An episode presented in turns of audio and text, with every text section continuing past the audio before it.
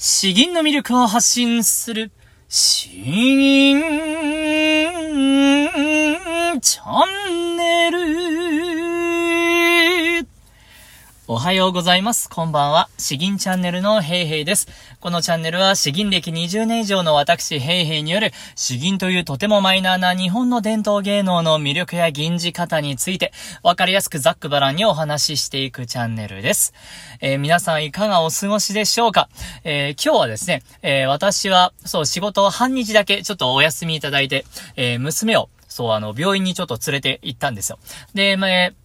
そう、なかなかあの今、中耳炎ですね。中耳炎が再発していて、で、それがなかなか治らなくてですね、えー、じゃあ来週店に来てくださいみたいなことを言われて、えー、連れて行ったんですけれども。いやーなんかまだ、まだ治っていないんですよね。うん、もっと、もっと鼻を吸ってください、くださいとかって、えー、先生から言われるんですけれども。うん、いやーそんな、まあそんな時間にそこまで余裕がないんですね。え、難しいなと思いながら。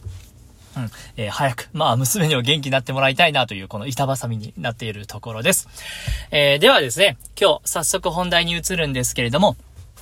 まあ最近は、その、詩吟における骨組みの内容で、えー、いろいろ順番に話してきました。えー、発声、発音、アクセント、あたりをですね、話してきたので、えー、今日はですね、音程について、えー、ちょっと話していきたいなと思っております。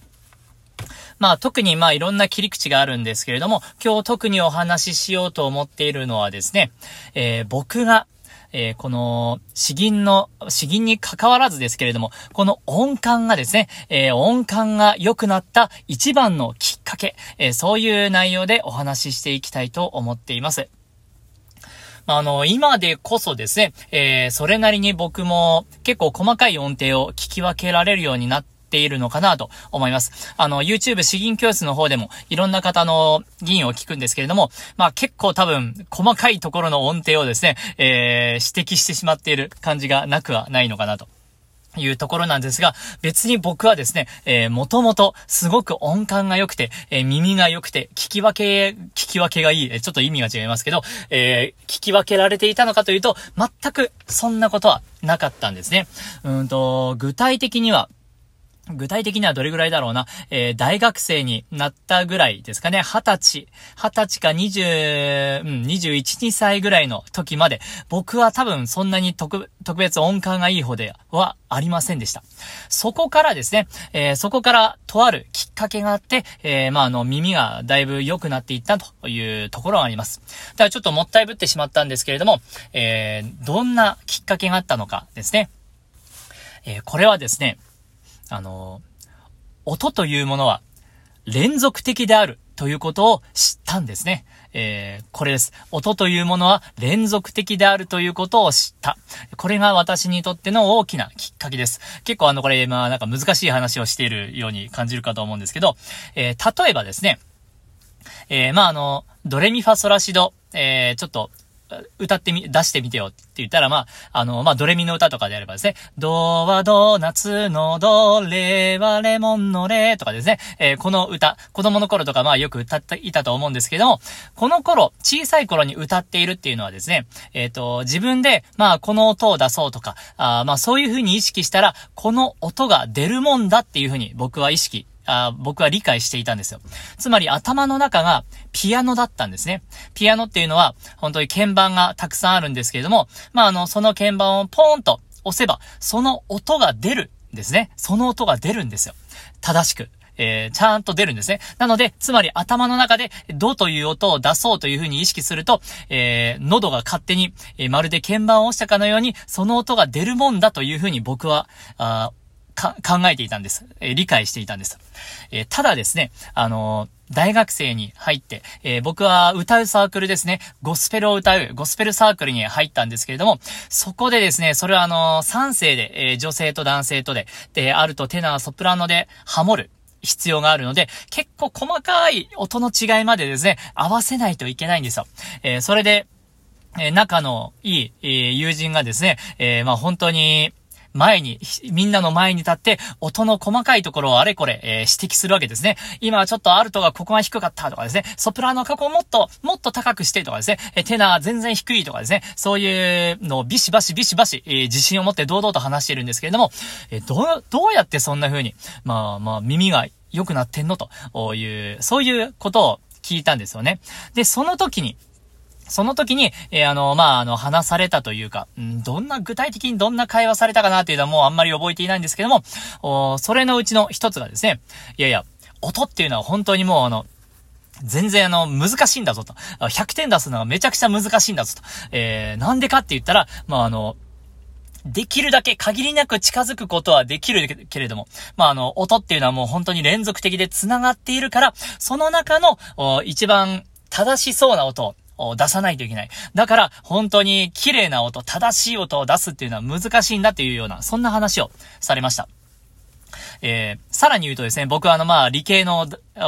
学部出ているんで、そう理系の話になってしまうんですけども、音っていうのは波長なんですね。波の動きです。この波が、えー、ゆらゆらとゆっくり波があれば、それは低い音になりますし、えー、波がですね、素早ければ、えー、波の動きがギュンギュンギュンギュンと速ければですね、それは高い音になるんですよ。つまり、どこにもこのドレミファソラシドみたいな明確な階段のような変化はなくてですね、この波が伸びたり縮んだりしているか、これがですね、え音程、音の高さの正体なんですよ。えー、ちょっと今日はなんかあの、難しい話やってしまって申し訳ないですね。えー、つまりはですよ。つまり、つまりは、あの、自分が今までドだと思っていた音はですね、えー、100%、100点満点のドっていうのは、本当にめちゃくちゃ難しいんですね。えー、まあ、万が一良かったとしても、99.99%ドに近い音みたいな。多分そんな感じになるんですよ。これをこのことを知ってからですね、えー、音に対する認識、音っていうのは本当に、えー、不安定なもので、えー、よくよく気をつけないと正確な音って出ないんだなということを知りました。だから本当に今まで頭の中でじゃあどうやろうと言ったら、そしたら頭の中がですね、勝手に自動的に喉に命令を出して、ドって言うと出せっつって、ポーンって出る。そんなシンプルな話じゃないんですよね。えー、ドっていうものは確かこれぐらいの、えー、波の伸び縮みぐらいだから、あそれを喉をいい感じに震わして、度に近い近しい、近しい音を出せっていうように、脳が、えー、きっと喉に指令を出しているんですよ。それで、度に近しい音がようやく出せるんですね。えー、だから本当に、この音というものは、え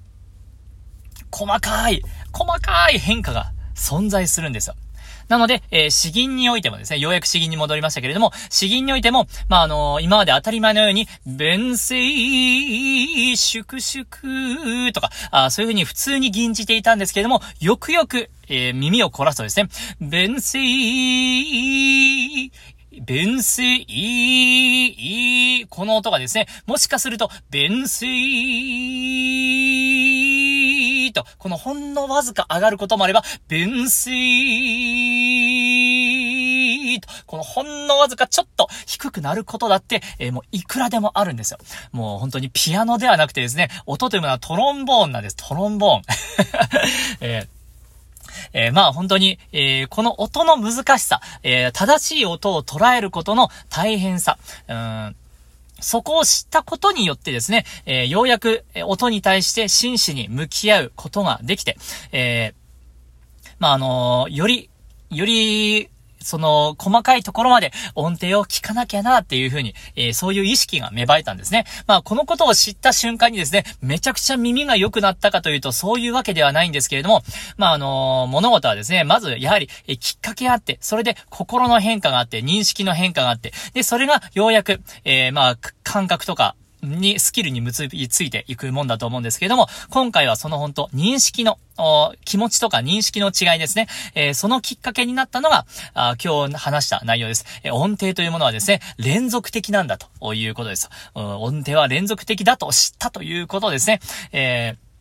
まあ、本当に、普段から、えー、当たり前のように、もう何度も3本で吟じているとか、えー、6本でこの本数で吟じているっていう方いらっしゃると思うんですけども、えそれはあくまでですね、え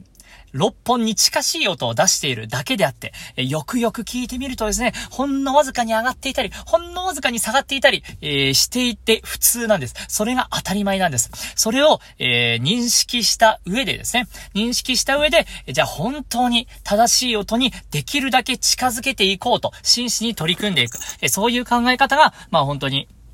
正しい音程を取るための大事な心構えなんだと思います。なので、こうしたらもう本当に楽勝で音が取れますよ、みたいな、そんな話をですね、僕は全然するつもりは、えー、なくてですね。まあ、あの、取りやすいですよっていうコツはまあ、多少あるかもしれないんですけれども、基本的に本当に、えー、正しい音を出すのはめちゃくちゃ難しいことなんだという、こういう原理でこういう風に大変なんだ。だから、えー、ちゃんと聞きましょう。えー、ということですね。えー、うん、そういうところが伝われば幸いです。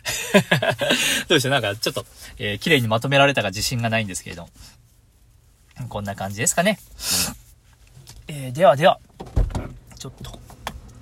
そう、今日はあの、夜中に、えー、夜10時半ぐらいに収録してるんですけど、今日はまああの、エアコンつけなくても大丈夫かなと思ったんですが、それでもやっぱ外が28度とか、うん、30度近くあるんで、結局暑いですね。えー、なので、あまり長話をせずに、えー、さらさらっと吟じて終わりたいと思います。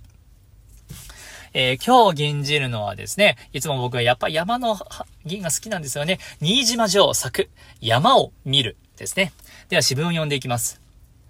山を見れば、高き、高きことギギたり。海を見れば、広きことヨーヨーたり。味わい得たり、増加の実を、昇進、少し、少しく発用す。えー、どんな意味かを読んでいきます。山は高く高くそびえ、そびえ立って見えて、え海は遥かに広々と大きく望まれる。この大自然を眺めていると、えー、眺めていると、計り知れない天地創造主の力がつくづく感じ取れる。こうして育児の失いかけた自分の気持ちを少しだけだけど、えー、奮い立たせることができたのである。本当にあの、大きな大きな雄大な自然を見ているとですね、自分はいかにちっぽけな存在なんだと、くよくよしないで、えー、ちょっと頑張ろうかなって、そういう、うん、そういう詩文ですね。いや、僕こういうの好きなんですよ。えー、では、こちらを吟じていきたいと思います。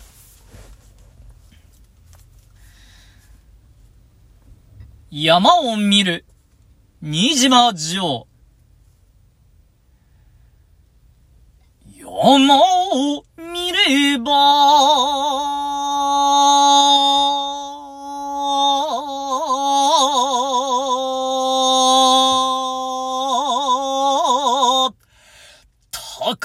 きこと、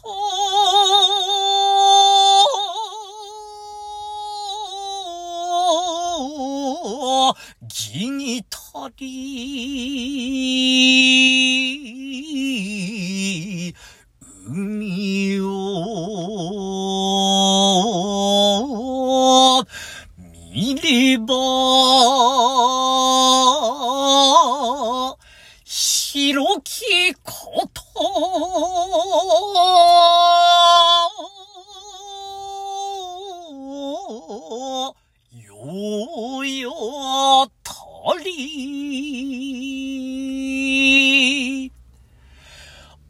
味わい、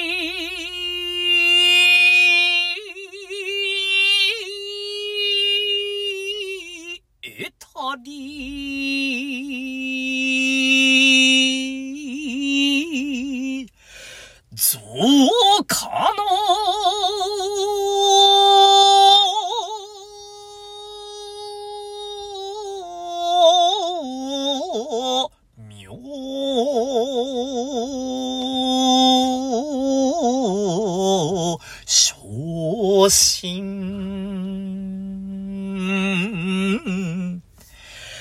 少しく、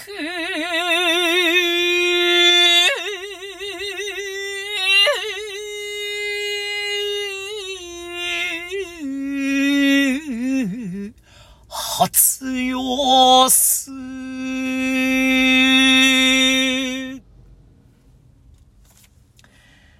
かがでしたでしょうか？いやー、これ僕、シンプルですごく、えー、シンプルで好きですね。えー、なんか吟じていても特段めちゃくちゃ難しいところがあるわけじゃないんですけれども、うん、なんかあの、うん、詩文の意味がですね、スーッと入って、えー、きますね。なんかあの、難しいことも考えなくていいですし、えー、シンプルにこの議論を味わっていたら、なんかそれだけでですね、えー、本当に単純にちょっと、えー、頑張ろうかなっていう、そういう気持ちになれる、うん、いいですね、これ。えー、ということで、えー、今日はこんな感じに終わりたいと思います。明日土日なんでちょっと、えー、メンバーシップ配信をやるかどうかはちょっと考え中です。ただあの、えー、昨日お話ししたおかげ、お、おとといかな？話したおかげで、えー、あの収録のえー、アドバイス依頼が、また2件ぐらいが2、3件入ってきたので、うん、えー、嬉しいです。やっぱあの、人に、えー、アドバイスするのやっぱちょっと僕好きみたいですよね。今更なんですけど。おということで、今日はこんな感じになります。あの、普段コメントしていない方もですね、えー、一言だけでもコメントいただければ、とってもとっても励みになります。あとは、あの、こんなこと聞いていいのかなというところも何でもいいです。えー、詩吟に関するどんな質問でもお答えしたいと思いますので、気楽にコメントください。えー、ではでは、詩吟の魅力を発信する詩吟チャンネルどうもありがとうございました。バイバイ